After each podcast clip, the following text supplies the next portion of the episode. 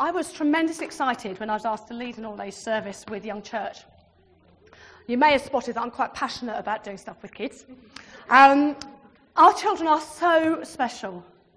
They have so much to teach us. We, as young church leaders, learn something from them every week. We started planning this service a month ago.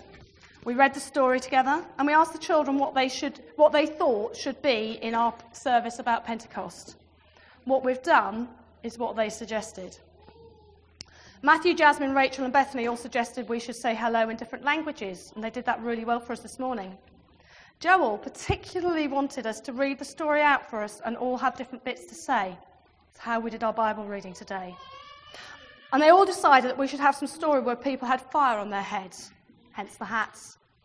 Some singing, and they chose Great Big God and Sing Hosanna. Some praying, we'll come to that in a minute. Some dancing, that's why we've got the streamers. And, wait for it, biscuit and a drink. and yes, I thought you'd all laugh there. We all do as adults. But I'll come back to the biscuit and the drink later. So you see, this service truly has been planned by Young Church. We also asked the children what they thought the grown ups needed to know from this story.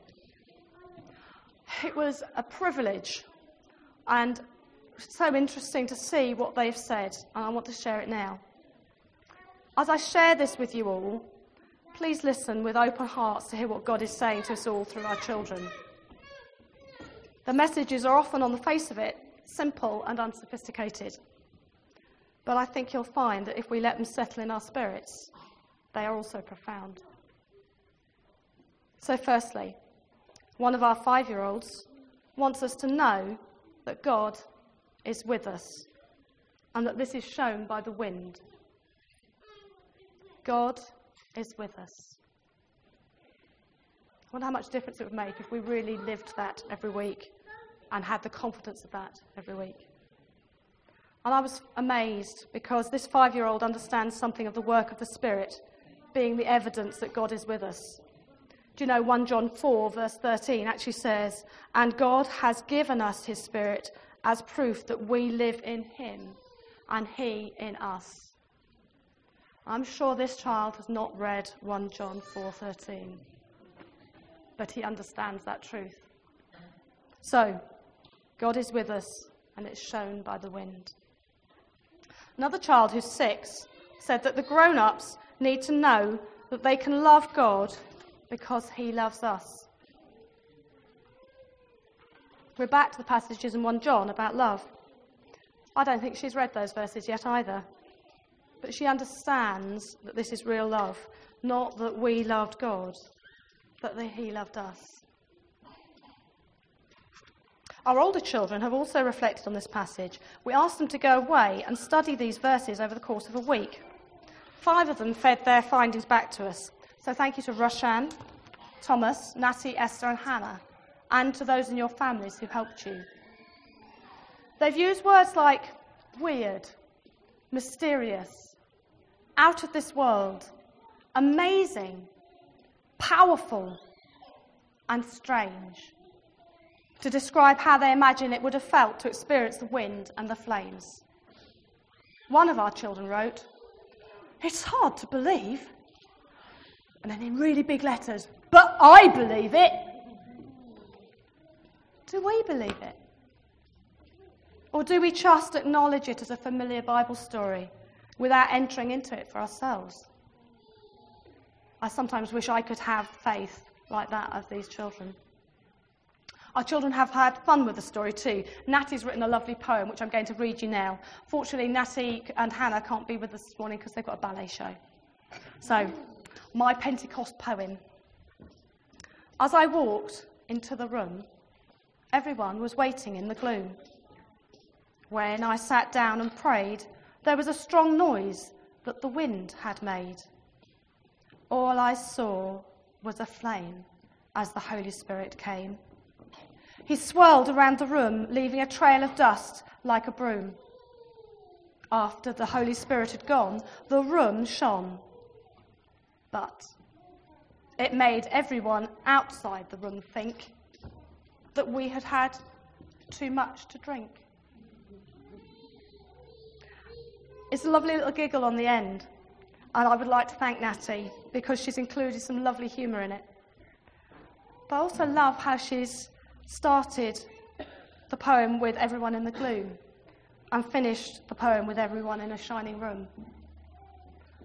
There's a depth of understanding of the Spirit's work that if we look for it, we can find. Someone wrote that the Holy Spirit is part of Jesus. We'll get into difficult territory here. Trinity, oh my word, goodness me. But I don't think this child's worried about what it means. They just accept it. The Holy Spirit is part of Jesus. And then the children were asked to summarize the passage with three key facts. How about this one? As the Holy Spirit came, they were all filled with his presence. To their great joy, they began to speak many different languages. And the Holy Spirit was giving them power to do this. His presence, his joy, and his power. A seven year old, maybe eight, wrote that. And they studied the Bible and they've got the key facts from that passage. Rachel, are you ready? Come here, gorgeous girl. We all know Rachel. Rachel has written a song. Are you ready? Go on then.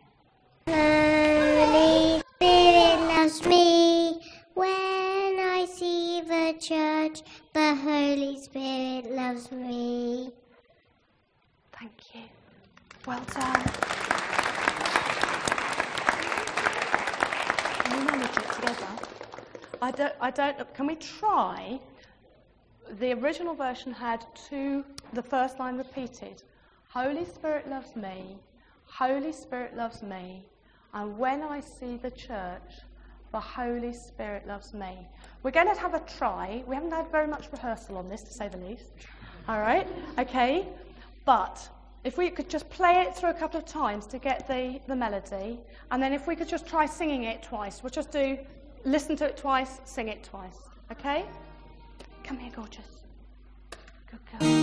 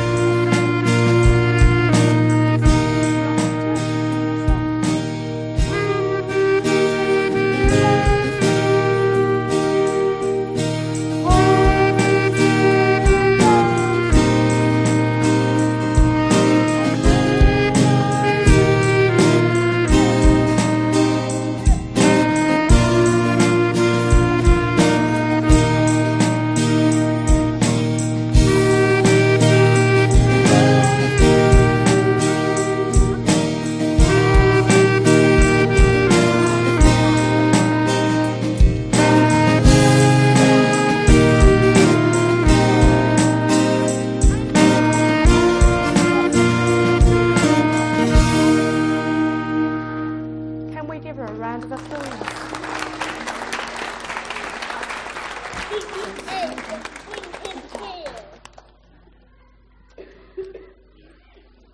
Jonathan worked with Rachel to get the music written down.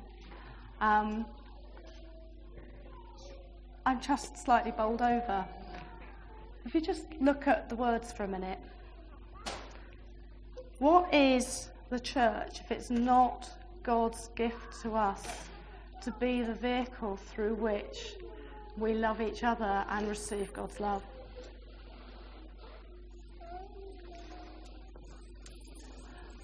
I think we better watch this space with little songwriter, don't you?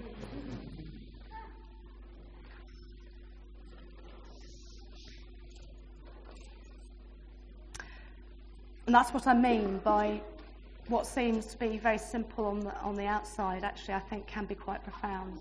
I hope you've enjoyed the children's reflections. I just want to return to the bit about the drinks and the biscuits. Because we all know how much you children love the drinks and the biscuits, don't we? I wish you wouldn't eat quite so many. Okay? One each. And then you ask mum and dad whether or not you can have another one. However, they've got hold of another biblical truth. The next little bit of Acts 2 is talking about how the people spent time together, they broke bread together, they had fellowship together, they loved one another, they spent time in each other's company. That's exactly what we do when we have our coffee and our drinks and our biscuits. It's a key part of being church. So, I think our children have really got quite a good understanding of what Pentecost is all about, and about the church's birthday, and about what we should be trying to do.